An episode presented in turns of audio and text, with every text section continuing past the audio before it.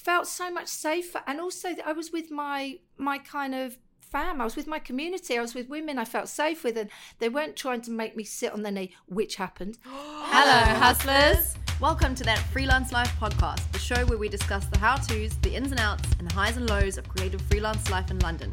I'm Brittany Beebe, And I'm Harriet Stockwell. and we're creative freelancers here to guide you. Please note, we do recommend you try this at home. Welcome back, guys, to that Freelance Life podcast. It is wonderful to have you with us, Hope you've been enjoying the journey thus far. it's great to be inside your ears. Yeah, that's funny. Uh, yeah, so a really exciting episode today. I think something that needs to be talked about more of how to deal with hard conversations. It's amazing because when you think about a relationship, um, an intimate one, one of the number one things they say is communication, communication, communication. Yet when you're in the workplace, sometimes that feels like the hardest place to communicate something. But potentially, more things would be solved and less issues would be had if we all just shared, spoke, like communicated. Shared those tough topics, like talked about those tough topics. I think sometimes we get really nervous because it can often look like challenging authority. Yeah. You know, if your boss does something or says something that you don't like or don't feel is appropriate, it's hard to challenge um, a figure of, of authority. It's really difficult to start that um, conversation and to stand up for yourself. I know that you and I have both experienced this, you know, for ourselves. Yeah, something that we actually lost a night's sleep over. And when we both came to each other in the morning, said it was amazing. We both were like, "I- actually, I'm not, this is not sitting comfortable with me. And we decided to take the initiative and approach the person who was completely uh, shocked and, and, and absolutely apologetic. And not to say that this can always happen, but really was grateful that we did bring it to their attention um, of how they spoke to us. So, one great thing that did happen from it is when we did stand up. Yeah, absolutely. I think there's also, um, you know, the experience we've all had recently of having to speak online to one another. It's very difficult to time interjections and to time saying things at the right moment so that it doesn't feel like you're overstepping or overspeaking on top of someone and kind of cutting them off. So that can also be a problem that we have chatted to people about in the past. Yeah, so you got cut off in mid client presentation, which was really incredible that she actually they'd gone to the next slide already and Brittany was only halfway through the slide, but Brittany just actually carried on carried on speaking. Finished my slide. Finished the slide, finished the sentence, no matter it was on the next slide. Um and, Yeah. And that's amazing. Some people, you know, it's not everyone not everyone can do that and it takes a lot to takes courage, but it also courage comes from having done it before. And every time that you stand up for yourself, and every time that you have another of these hard conversations and challenge a, a sort of treatment that you don't appreciate or don't want for yourself, it gets a little bit easier every time. Totally. So uh, in in that regard, I've gone through like quite a lot of therapy, and I'm quite open speaking. And Brittany and I experienced just within a general team that the team itself weren't really speaking nicely to each other, and we had obviously working remotely and online, and it just felt like it was everyone's just at each other. And we decided to, we had check ins every single morning, and we decided to utilize one of the mornings and say, before we even get into anything further from here, let's all just talk about how we've all been feeling and like drop the work, drop the pens, and let's, you know, give a little bit of space for the tenseness that is surrounding this whole team and opening up and sharing how it was making us feel and then finding out how everyone else was feeling. And it was this cathartic moment that everyone really appreciated. And afterwards, Britt was like, Do you think you're better at kind of holding these spaces and talking about it because you've had therapy and things like that? And potentially that is. And every time it gets easier, it becomes easier to manage with other people. But if I'd first started at that agency and hadn't known that, I'd probably just keep taking the abuse. Another hard topic for us was challenging an agency that we'd really loved working with that had unfortunately been really late in paying our invoices. Uh, we didn't realize at the time, um, and probably a couple of weeks later, realized that they were running late with their payments. Luckily, we had a really open and positive chat with them. You know, Harriet and I tried to keep all discussions open and, you know, really relaxed. We love to keep make sure that like to- no topic is off the table. Really, We're not here to burn bridges, you No, know. We are so reliant on our network. Exactly. Luckily, we had a really great working relationship with this agency and we were able to have a really easy conversation with them. We did also bring up the fact that, you know, there is the Late Payment of Commercial Debts Interest Act of 1998, which entitles freelancers to claim £40 late fee upon non payment of debts after the agreed upon time frame.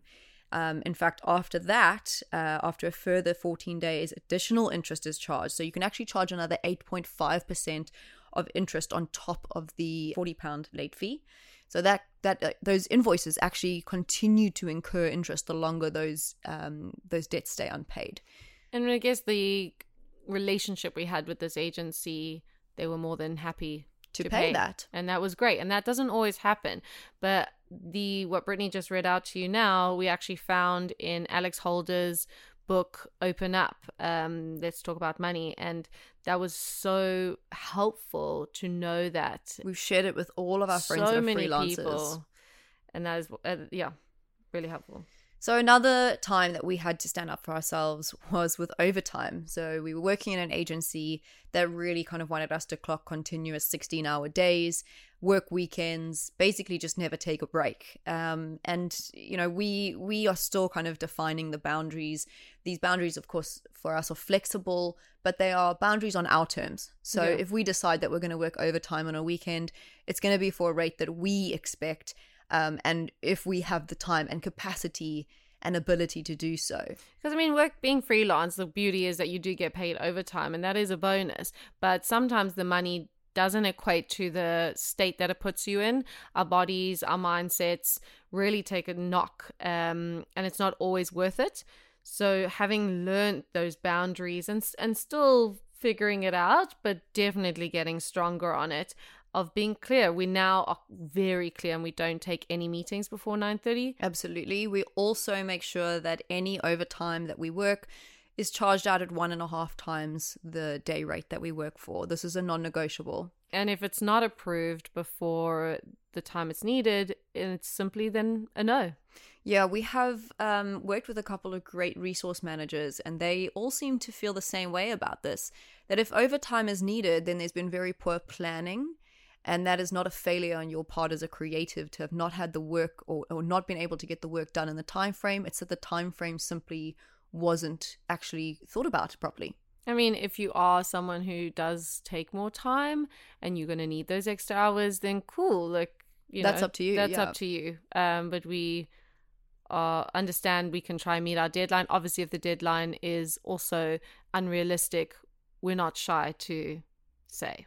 Absolutely, 100%.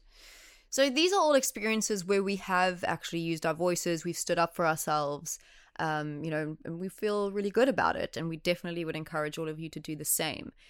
This is not to say that there haven't been moments where we have not stood up for ourselves. We definitely have a couple of those experiences too. We've worked with a couple of creative directors who very blatantly took credit for work that we had created, shared it all over LinkedIn as though it was theirs and they'd made it alone. Um, that was something that we actually didn't call out, which I kind of wish we had at the time. I know it was. Brittany and I always, when we do share work that we've made, we understand that we are not the sole people that make that work. It is a team, a massive team that produces it and brings it to the world. We are one part in the cog.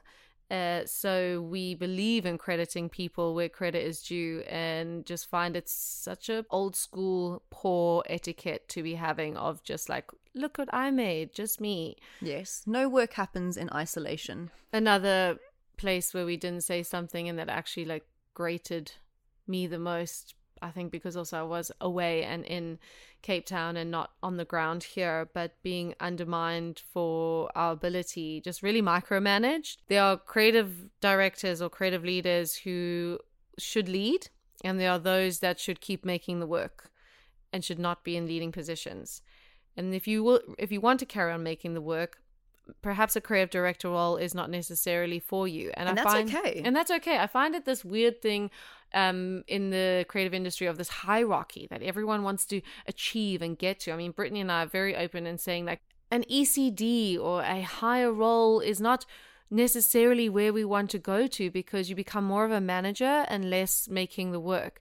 And that's great if if you're happy with managing people and being in that position and and and being more involved in the business, but if you want to keep making the work, perhaps being in the higher position is not necessarily for you. And I just found in this particular instance, I was so micromanaged to the point of like, is my opinion even valid? And I didn't say anything because I, I was far away, but I wish I had. Absolutely. I think oh, it's just so difficult having these conversations when often in these scenarios you're already stressed because you know you're working long hours or you're working hard to complete a project or to take it to the deadline or to meet the demands of of of the client and so to have that conversation at that point in time feels like you know a compound of stress on you but really you kind of have to put these things aside because you know if you don't call these things out when they're happening those people will continue to behave that way. They will continue to go on unchecked. So this happened to me as well. This was a few years ago now, so actually wasn't an agency in London. Um, so I'm not calling out any London agencies or shaming them, but you know I worked in a working environment with a boss that was frankly emotionally abusive. It was a toxic environment. He was sexist. Um, you know, he used profanities at work. I'm not the kind of person who doesn't swear. I swear every day, but to be sworn at is a very different experience. Um, especially if you know it's in front of other people. It's a you know a, a company that's majority male. You're one of maybe five uh, female workers in the entire company of about fifty to sixty people, and all the other female workers are kind of like on the secretarial team. You know, you're the one of the only ones that are kind of actually working in day to day business operations and marketing and creative.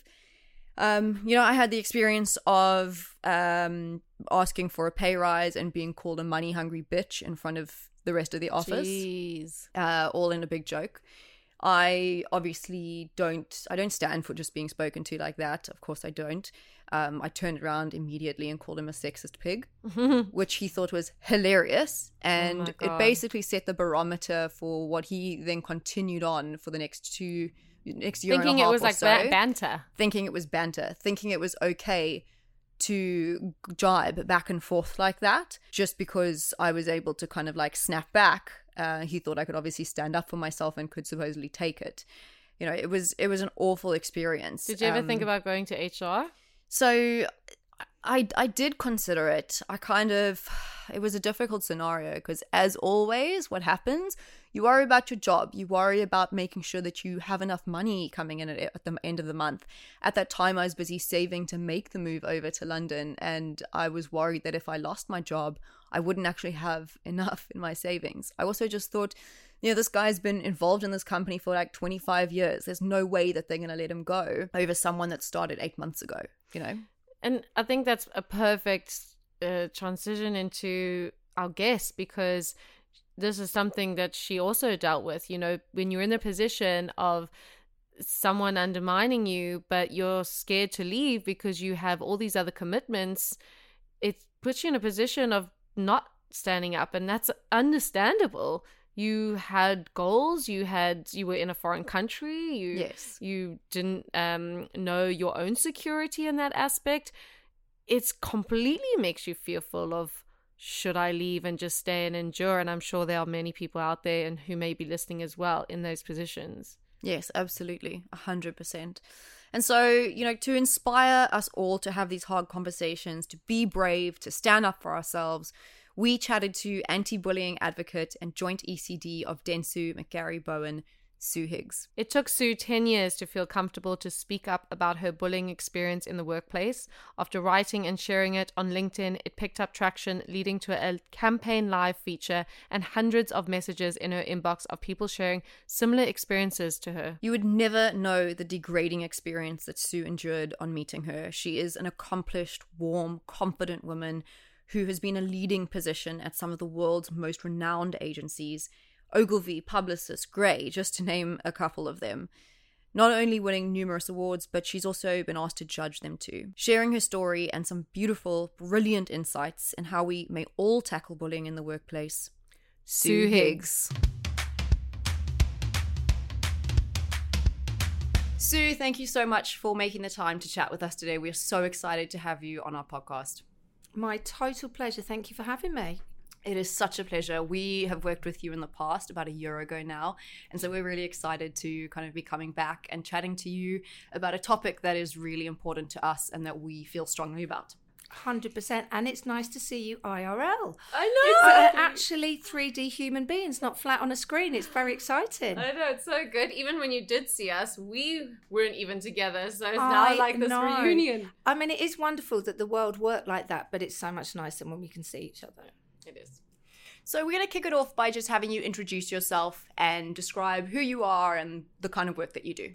Okay, so my name's Sue Higgs. I'm currently a joint executive creative director, but by trade a copywriter. I've unfortunately done this, no, not unfortunately, but I've done this job for 33 years, 34 years now, and it's been a joy and a pleasure.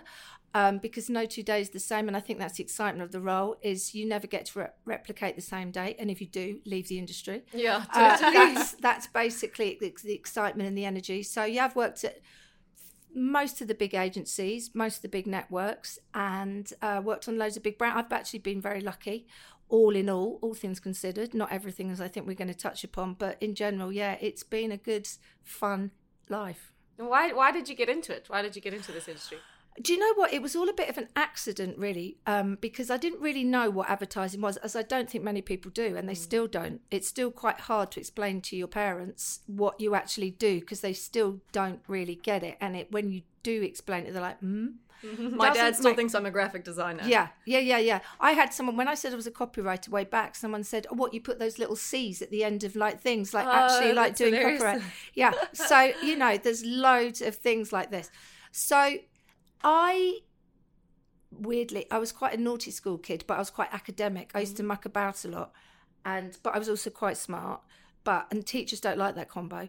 And I knew I was creative, but I was not artistic. Like my art O level is horrendous. my dad kept it. I can attest. I've seen it recently.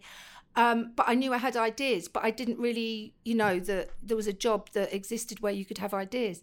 So I did my O levels, I did my A levels, and I bought a Mark One Capri, which was my first car I ever had, and it's a beautiful, beautiful car. So I was a bit in debt, so I thought I'm not going to go to uni straight away. I need to pay for this car. I got a job, reprographic assistant, which basically means photocopying, but it paid such a lowly salary, and I was like, I've got all these O and A levels. How can I get such a like? It was like seventy five quid a month. It was ridiculous. It was so. I've called a career advisor and I just said, look. I can't go and learn to write some more essays. I can do that right now, and I need to be able to do something. And they said, "So, uh, what are you good at?" I said, "Well, I have these great ideas. I love thinking of stuff, but I'm not artistic." And then he literally just said, "What about advertising?" I went, "Oh, yeah, that sounds good." So, recommended me a course at Hounslow Borough College, which was the greatest course of its time. Obviously, uh, loads of great people went through that school. There was a tutor called Dave Morris who was amazing, and um, taught my way onto the course and that was never looked back i guess. That's where it started. So you had to it was quite funny you had to there was a copy test you had to do and you had to write the instructions to how to use a box of matches. Ah. And that's what they got you to do. And it was actually it's quite a good creative test. It's That a real is. fun That's thing to do. yeah. So, so i did that and they i can't i mean goodness knows what i wrote but they liked what i did. And it's a two-year course in HND and it was very vocational. And it, because it was kind of near town you got to go into you know lots of agencies and it was a really great grounding in you know into into the advertising world It's so funny because I, I feel like we also did a matchbox project. I think that's always like the start. Can you in advertising? How can you sell a matchbox, a Yeah, box of yeah. matches, like effectively? yeah yeah yeah yeah so it's such a good test though It is. definitely And if you had to summarize your overall experience in the industry, how would you describe that?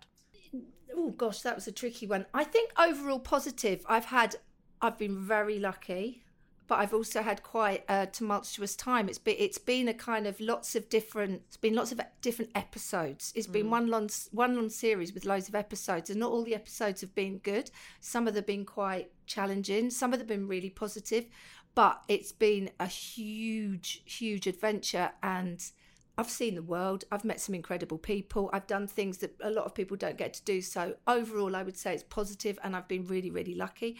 Obviously, along the way, um, stuff has happened because being in a woman in this industry, as unfortunately to this day, is still not uh, the easiest thing in the world. It should be getting easier. I hope it's getting easier. That's what I'm hoping for.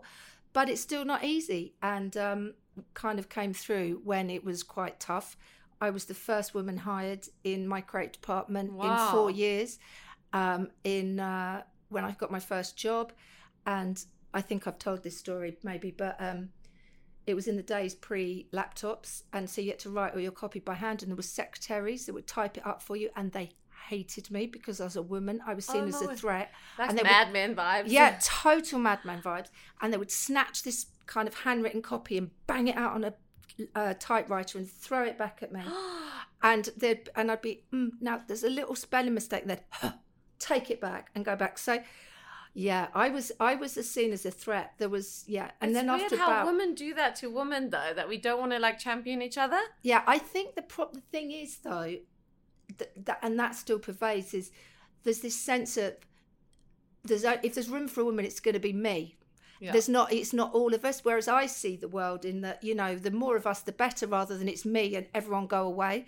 I'm not. I don't see um the world in that kind of art through those Yeah. eyes you know like a lot of people do they feel like other women are a threat it's a bit of a queen bee mentality Yeah.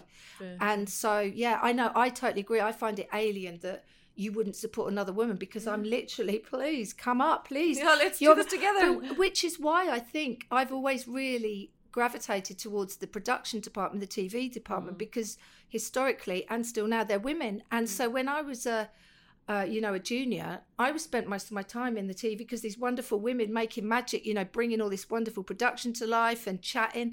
Otherwise, it was just a load of old blokes drinking beer and you know, being making lewd comments. You know, I don't think I knew at the time why I did. I couldn't really describe it in those terms as to why I did that. But looking back, it's like oh, because it was like the patriarchy were at play. You know, Yeah, and you felt um, safe there. felt so much safer and also i was with my my kind of fam i was with my community. I was with women i felt safe with and they weren't trying to make me sit on their knee which happened. And yeah yeah yeah. Oh my lordy. Oh my and all sorts of stuff and you know do this do that. And i just you're right it was a safe space to be you know? That's wild. yeah it's insane. Um, I, I guess like coming from that and just mentioning you had to sit on someone's knee, you made a few waves on LinkedIn with your post about bullying, you, an experience that you'd had. Um, subsequently, then wrote a campaign live article about it, and why I guess did it become a topic that became so passionate for you to start looking to actually tackle in the industry? That's a really good question. I, it's t- it's took me quite a long while to process what happened to me because when I was bullied, I mean, it was probably 20, 10 years ago 10 years ago now. And that's just and the world is a totally different place to it was 10 years ago. It was pre me too it was pre times up and it was kind of um still quite tough to be a woman because a lot of bad behavior was still occurring. And I got singled out and bullied by this guy at work, and I'm a single mum too. And over the space of possibly 18 months, it gradually got worse and it got worse.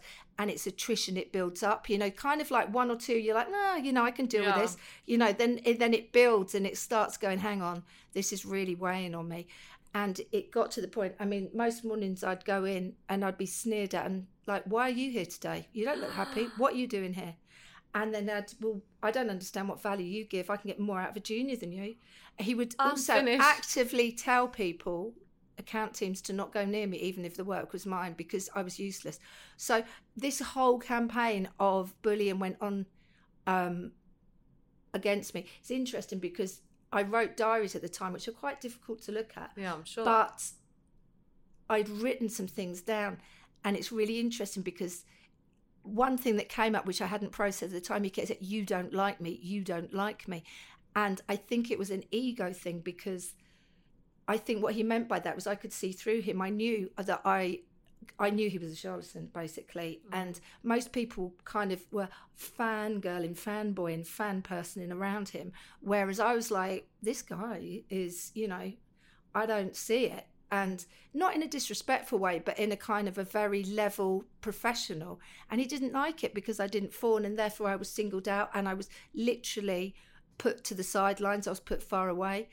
And I made a decision Do you it think got so bad. It got so bad. I made a decision that I wasn't going to have a nervous breakdown because I had young kids, and so I walked out. And I don't mind telling you, when you've got three kids and you're the main breadwinner, you don't walk out on jobs unless you need to, especially not Of in those times. So it was tough, but I chose. It was starting to affect me, and I knew that I was going to go down. And if I go down, my kids go down. Therefore, it was kind of I had no choice, you Yeah. know. So I didn't really. Again, there was no real conversation in those days, and it took me quite a long time to process because also there wasn't really any. I mean, there was a guy in HR who was really, really quite helpful. But then this guy got quite successful at Cannes, and so suddenly, you know, he's the he's big the guy, and they the want to bury me of the to agency. hundred percent. He's the new kind of greatest thing since sliced bread, and the lions are coming in. So let's squash me. So, you know, I would say the thing. I think one of looking back, one of the, the best things I did, and it's advice I still give. If you're feeling vulnerable and and, and you're in a space, get yourself some time to get strong. So I took a doctor's note. I signed myself out, and I got stronger again. And that's a really powerful thing to do because sometimes you don't realize how much it's eroded you, and you do kind of get to this space. And um, and in that time, I sort of got stronger, and um, but it's still nobody was really. People turned a blind eye. People turned a blind eye. People were a bit like, "Oh, he's a bit like that," but no, but there was no one really there for me. And I think it took me. Why? Why? People have a, a sort of like mentality of rather her than me. I, I think that is. I think there's a bit of that, and there's a bit like, but also we're a bit scared of odd. And if we go Yes. and we stick with her, then he'll do it to us too. So it's best we go. Oh, that's a shame, isn't it? Anyway, ha ha ha. Let's stick with him because we want to. We know which side our bread's buttered. So it was kind of done at a distance, but no one really went. Actually, that's not okay. Um, at the time. It was all very much, you know, you're right. Mm.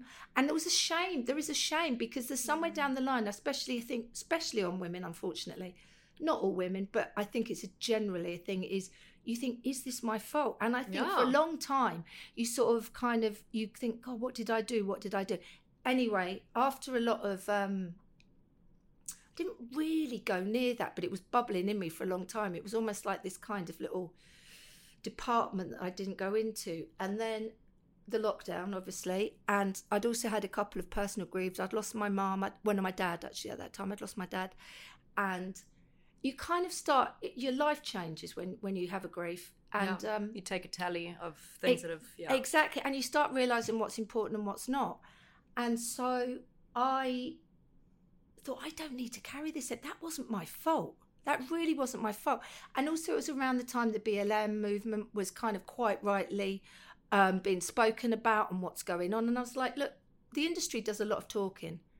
We want to invite, you know, quite rightly again, more diverse backgrounds and different kind of people into our industry. And what we're going to do, bully them, because the thing to me that kind of really stuck out is that there's one behaviour that seems seems to get everyone is this bullying, dreadful, toxic mentality. So I thought, you know what, I don't need to carry this anymore. So I wrote what I thought was a very unique experience about my bullying on LinkedIn, just as a purge, almost as a kind of like, I need to put this down. It's not mine. It's a kind of like, I need to stop carrying this I need to stop me. carrying Yeah. it. Exactly that. I just don't need to carry it because it's not mine to carry. It's not on me. I need to put this down. Oh my lord, the outpouring! It literally opened a wormhole into something that I've never seen. I was like, oh, it was quite over overwhelming actually because the support was incredible, but also the amount of people The who- stories. that, that that came to me and the i mean uh, mine was bad but there was a lot i mean Oh a lot of dreadful horrendous life um changing like Yeah. horrendous pe- people hadn't spoke out and i think just to have that permission to actually name it and call it and not have the shame that i probably had about five six hundred dms surprisingly Wow. yeah surprisingly and naively I thought it would just be women, but it Yes, was I was gonna ask, surprising. It was surprising the amount of men. I mean, that's the thing about bullying; it's indiscriminate. Men bully men, women bully Yeah. women, women bully men, men bully women, It- Yeah. and all of the above. all of the above. And I think it can get worse if you're kind of like um, from different backgrounds as well, because Oh, of the sh- and and if you carry a bit of an other kind of thing anyway. Yes, if you're a minority in your workplace, 100%. and it, yeah, it's that intersection between Yeah. like gender, It- race, Yeah, uh, ability or disability. Speaking a different language and people don't yeah, understand different you. Didn't sexuality and, di- and even if you're that? a mother Yes. or you're gay or you're or you're from a different community or you're not from a kind of you're from a different part of the country or different part of the world anything that you're not kind of the white patriarchal archetype then you're then you're you feel really quite um put down upon. It's dreadful. Anyway so yeah it really did open up a real kind of cata- I mean, a huge kind of world of something I'd never known anything about. And then campaign said, you know, you've obviously onto something here because you know the outpouring was ex- extraordinary. So I wrote for campaign, which became one of the most read pieces Wow. because I think people again were like, this has never been spoken about. And I'm quite proud to say they asked some education board asked if they could publish it to help kids with bullying in the thing. So, so Wow. what I'm proud about is that negative experience turned into a positive. I mean, I still now it's awful thing to say, but I still talk to people about bad experience that are going on. It's it hasn't gone away. It's very unspoken about. It brings a lot of shame and it brings a lot of kind of horrendous things up in people, um, and it's still going on. And it in it in it's inexcusable and it's unacceptable, and it's something I'll keep talking about Yeah. until it's not because I don't have any fear or any shame or Yeah. it's, it's not my fault. I did not do anything in that thing. I did not deserve that, and I want other people to know that too because it's not on them. It's on the person doing it. You know. Totally. It's, I mean, it's pow- I'm just gonna take a break here. I'm gonna take a breath. Take it Um, all in. It's yeah. really powerful. What do you think we can do to put an end to this, to actually stop this bullying workplace culture? I think we have to call it out. We have to use our voices. The more we speak, the more that people understand it's not okay. We just need to call it. We need to speak it. We need to call it. I always say, look, if you're if you feel it in your gut, listen to it. It means something's happening. Talk to someone. Never keep it inside. Never feel it's on you. Call it out. Talk. Talk to friends. Talk to people in the industry. Talk to anybody. Talk to me. But don't keep it on you because it's not okay. But yeah, that's the best thing I can say is just never fit. You're not alone. You are not alone. It happens to more people. I've had people from, you know, CEOs of big companies right the way down to sort of people who are just starting out who felt this kind of behavior.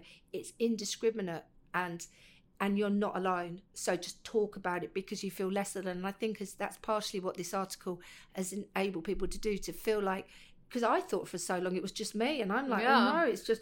Oh no! It's I just I got singled out because it's my fault and it's me. I must have done something, and I felt that, and I get that. I don't feel that anymore, and also I want people to know that you can come through it as well. I mean, I did have some therapy as well, and that's also really Yeah. helpful to talk it out with people. But it's it doesn't define you. It doesn't. It's not who you are. It doesn't define you. It's not your fault. So call it and talk about it. Yeah, it's and it's it's easy to make you think that it's is about you, especially when you pull down like him telling you you're useless. What are you doing here? You start thinking, God, am I useless? Yeah. You internalize. Yeah. internalize that. Yes, a and you think, hundred. oh, I'm actually rubbish, and this is all me, and it is all me, and so it is. It's it's power that you manage to see it as like, okay, this is not me, and it is him, and it takes a lot of work it to see that. a- yeah, a hundred percent. But I did believe it for a while, you know, because because you know I think as creatives we're quite fragile and quite sensitive humans, and it's we da- we deal and we dally in a lot of um, subjective and opinion. So you know, if someone comes down you and goes, "You're terrible," you kind of think, "Oh God, am I?" I mean, you have to also sometimes I think it's really useful to look at the evidence. You go, "Well, hold on, I can't be that useless. I seem to have some Cannes Lions and some." Yeah. so I think evidentially speaking, I'm not actually that as useless as you think. So, but you know, it's tough to get there. Yeah. That takes work and it takes a while, and you know, it, it, it is tough. And how can I mean you as a leader, us as um, people in the work environment, how can we actually nurture a holistic environment to make people feel that they can be seen and heard? And trust. Uh, Yeah, how do you cultivate trust? Trust. Uh, You know what? I think you've just got to be as human. You've got to be. I, authentic is a very much overused word, but with me, as a what you see is what you get. I will go and talk to anyone. If I see it, I will call it. If someone's not okay, I will go and talk to them. I on eye level. I don't. I never. Nobody is ever lesser. I'm not one of those uh, kind of. I am the people. Mm. You know, everyone is important. I'm, I'm as good as everyone else is. Yeah. I, everyone else is as good as I. You know, we're all in this together. You know, we're kind of trying to do the best thing by each other. Not, you know, I work with people, not and people don't work for me. You know, it, we're a collaboration, we're a team, and I'm as good as everyone else is. So I need everyone to be absolutely fine and people to know that they can talk at any time. There's no subject that we cannot talk about, and that that's the power of speaking out. Again, is that there's no subject I won't hear. There's no subject we can't. And hopefully, I know that that the department I work in know that they can talk to me anytime and I will stand by them. I will believe them and I'll stand by them and I'll get whatever they need to sort out.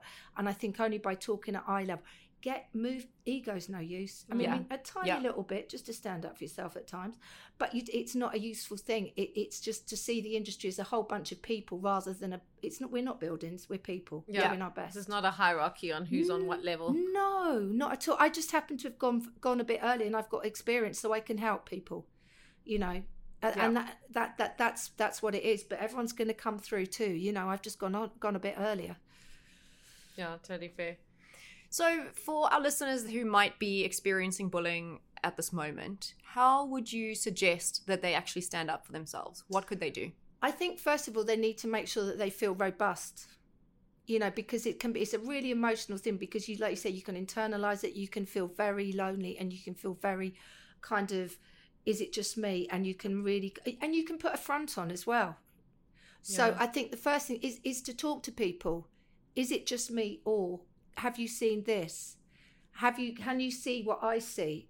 Is Mm. this do you feel that? Because you know sometimes nine times out of ten people are like, oh my god Yeah. we share a lot more than we with them you know if you've seen it nine times out of ten that other people have seen it too so call it in because there's a power in numbers there's a power in consensus and not feeling alone because i think if you the more you feel connected and you know you know that it's not just on you and it's not on you to solve so speak to someone nabs is a brilliant resource if you need to speak to somebody Okay.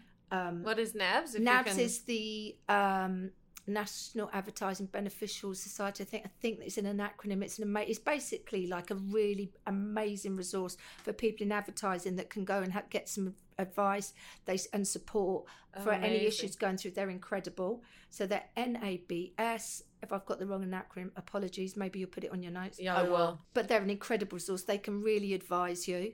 Would you say that it's important to call it out the very first time you see it happening or it happens to you, or to wait until it becomes a kind of um, constant thing that you can kind of be like, oh, it's happened a number of times? I think I I think it's sort of a bit of the both. Mm. You can nip things in the bud.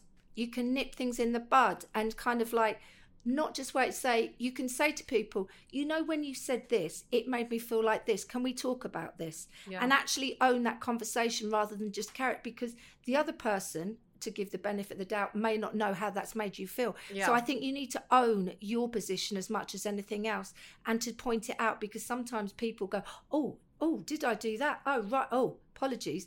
My, you know, and they learn. So sometimes you can teach people as well to, to, to about the effect their behaviour has on others. Maybe they're having a bad day. Maybe they're having a shitty day.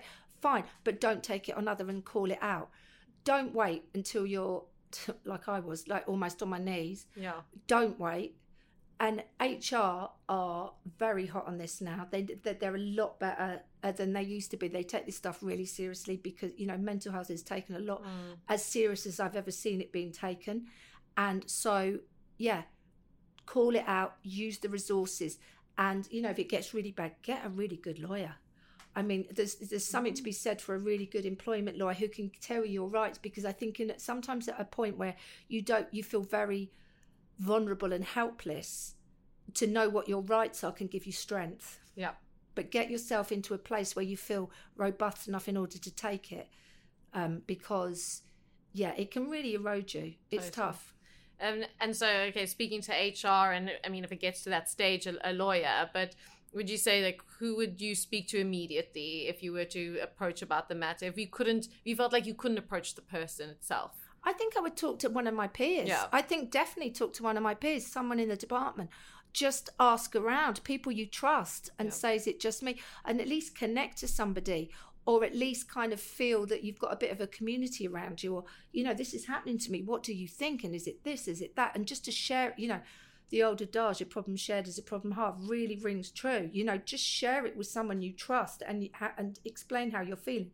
Don't carry it on yourself mm. you know just even if it, it doesn't have to be in your department you know someone you feel akin to explain it to them and and get their advice and get yeah. their their point of view and and and you know navigate it with another person and if there wasn't someone that you could talk to, so maybe everyone in the office is actually drinking the Kool Aid, inflating the ego, not keen to step on toes, and HR is kind of following that same pool of thought, what would you do?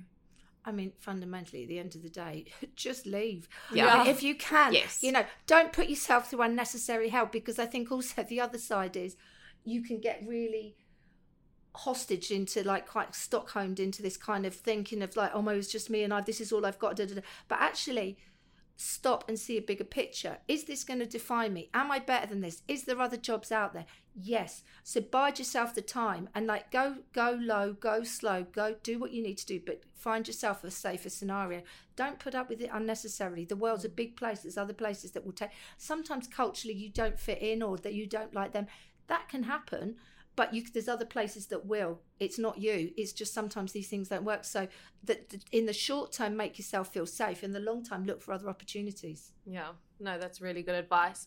And um, I mean, if there are witnesses to anything that has happened, how can we actually encourage witness, witnesses to stand up?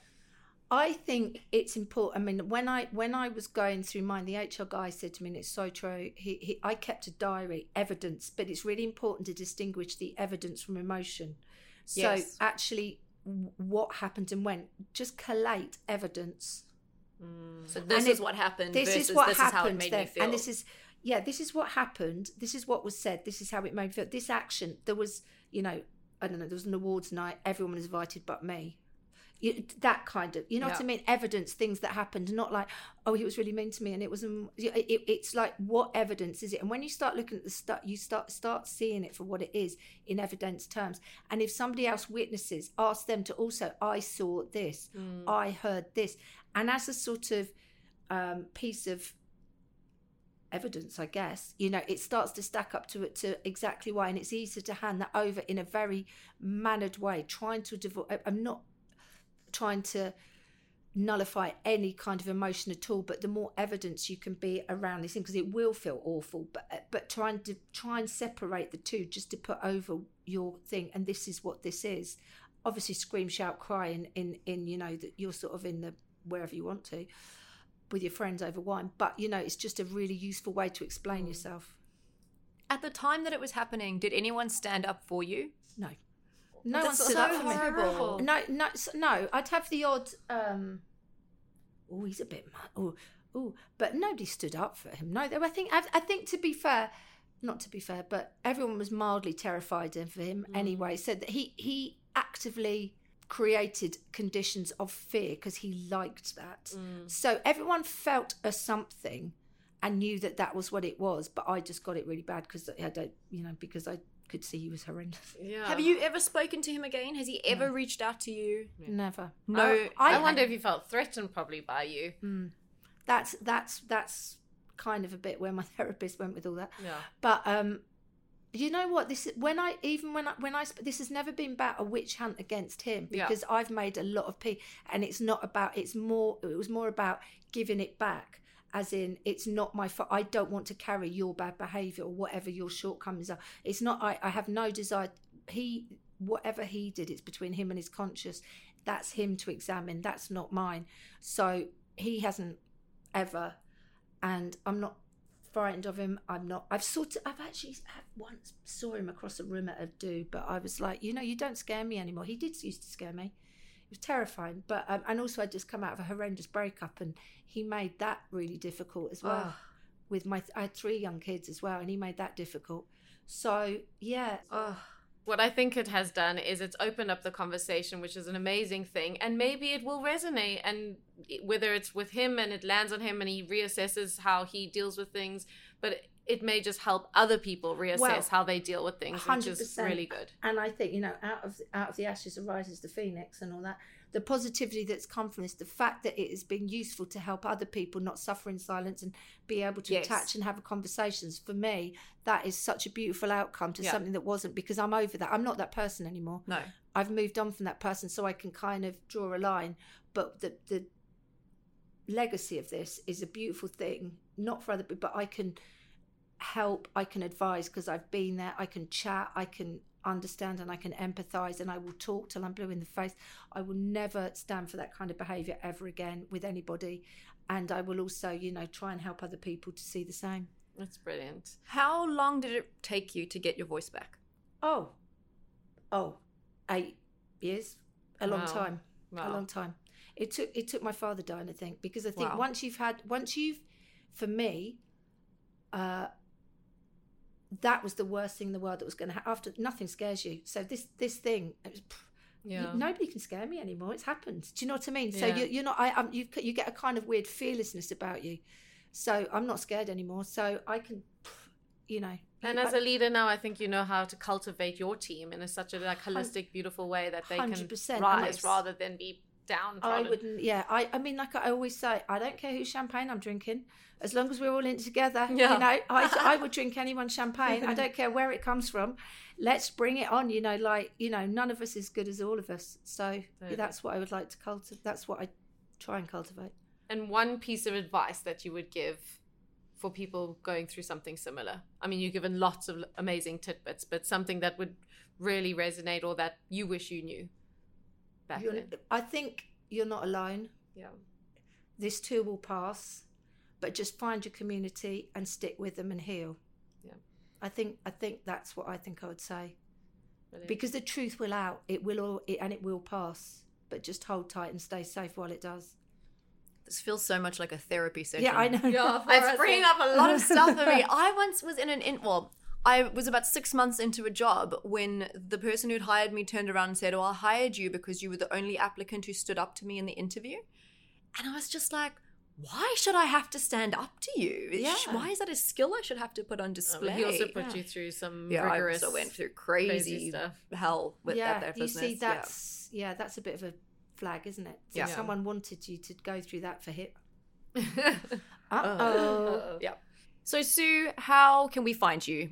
How can we find you on LinkedIn, Instagram, a website? Um, I'm all over the social medias. Uh, please find me. Um, I'm. I think I'm just literally Sue Higgs on LinkedIn. Um, on my Instagram, Lady Susan. Ooh, uh, love it. because I'm so swanky. And uh, I sort of don't do Twitter any Twitter much, but Lady Susan Oh. 101.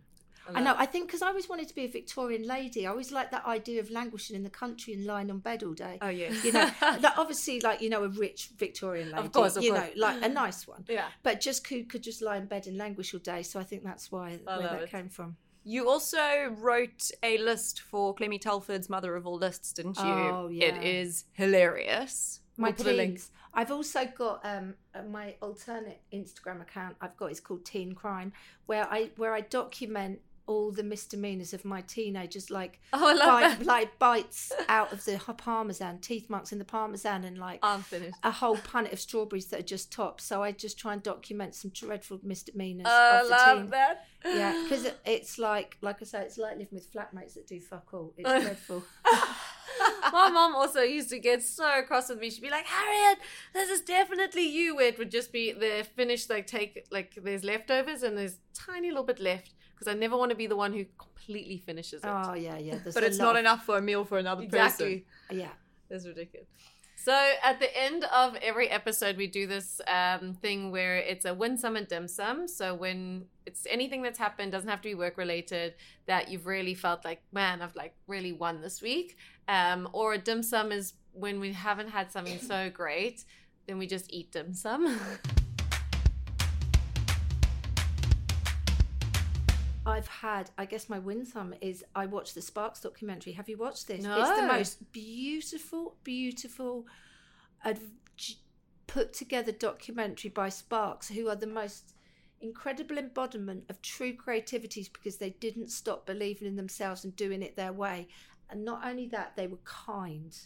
And they've been going for so many decades. They're these two brothers who re just just stay true to themselves and to their art. And um, Edgar Wright's put together this documentary, and it's so beautifully done. The interviews, there's some animation in Oh, there, wow. and their music, and it's just heartwarming and life affirming. You go, what beautiful humans, and they never toed the corporate line. They didn't do, you know, what they should have done to be popular. They did what they thought was true to their art, and they. It was beautiful documentary. So Where that's, can you watch it on? It's on Netflix. Oh, I think brilliant. it's just called Sparks or the Sparks Brothers or something, and it's stunning. And I've watched that on Sunday, and it was like drinking a like a hot soup or something. you know, it's it. just nourishing and Yeah. beautiful, and yeah, I love that. Really love that. Love I recommend. That's my recommend. I love it. Love that. So my winsome is juggling many projects at once and being able to do it because I have such a great creative partner. Yeah. Thank you. Aw, you guys. we run around London with like recording equipment and we're writing um, concepts and ideas and scripts on tubes underground on our phones. And then it's into a meeting when we're back and then a client presentation and then a pitch briefing and then it's Can't just be like, done if you don't trust the person Yeah. you work You- with. Hundred percent. You ladies are superhumans, Oh. and you're amazing. And I love what you're doing. And I'm what I would like to say. we- I think. I mean, I'm very lucky. I've got a 50 percent female to male. I think slightly more women in my department. Stick with it Yeah. because when you get to my end, everyone seems to have dropped out. Please come on the journey. Please, you know, pave it because I don't think we have a problem in recruiting. It's just sticking with. So if I can help anyone stick with, I do. I mean, I do. I'm on do the Who's Your Mama mentorship, and I really try I and support that. women in the middle. So please, if you can bear it, please stay there till the other end. So I'm not Yeah. stuck with loads of blokes. Yeah, so it's less lonely. Yeah, please stay the course if you can, if it's possible. Definitely will. Well, my And- winsome has definitely then been this chat. It's Ah. been so so good, and it's as therapy as you say. I mean, I had a a therapy taxi ride the other day. I moved from Clapham to Hackney, and I feel like this week has just become this like therapeutic healing session. So I'm yeah really glad, and thank you so much for no, your it's time. It's been my pleasure. It's Thank you so much. Thank you. Thanks so much, guys, for listening. Don't forget to rate and subscribe to the show. Follow us on Instagram at That Freelance Life Podcast and drop us a DM if you've got any topics you'd like us to discuss or you got any questions. And if you'd like to hire us as a creative team, drop us a line, That Freelance Podcast at gmail.com.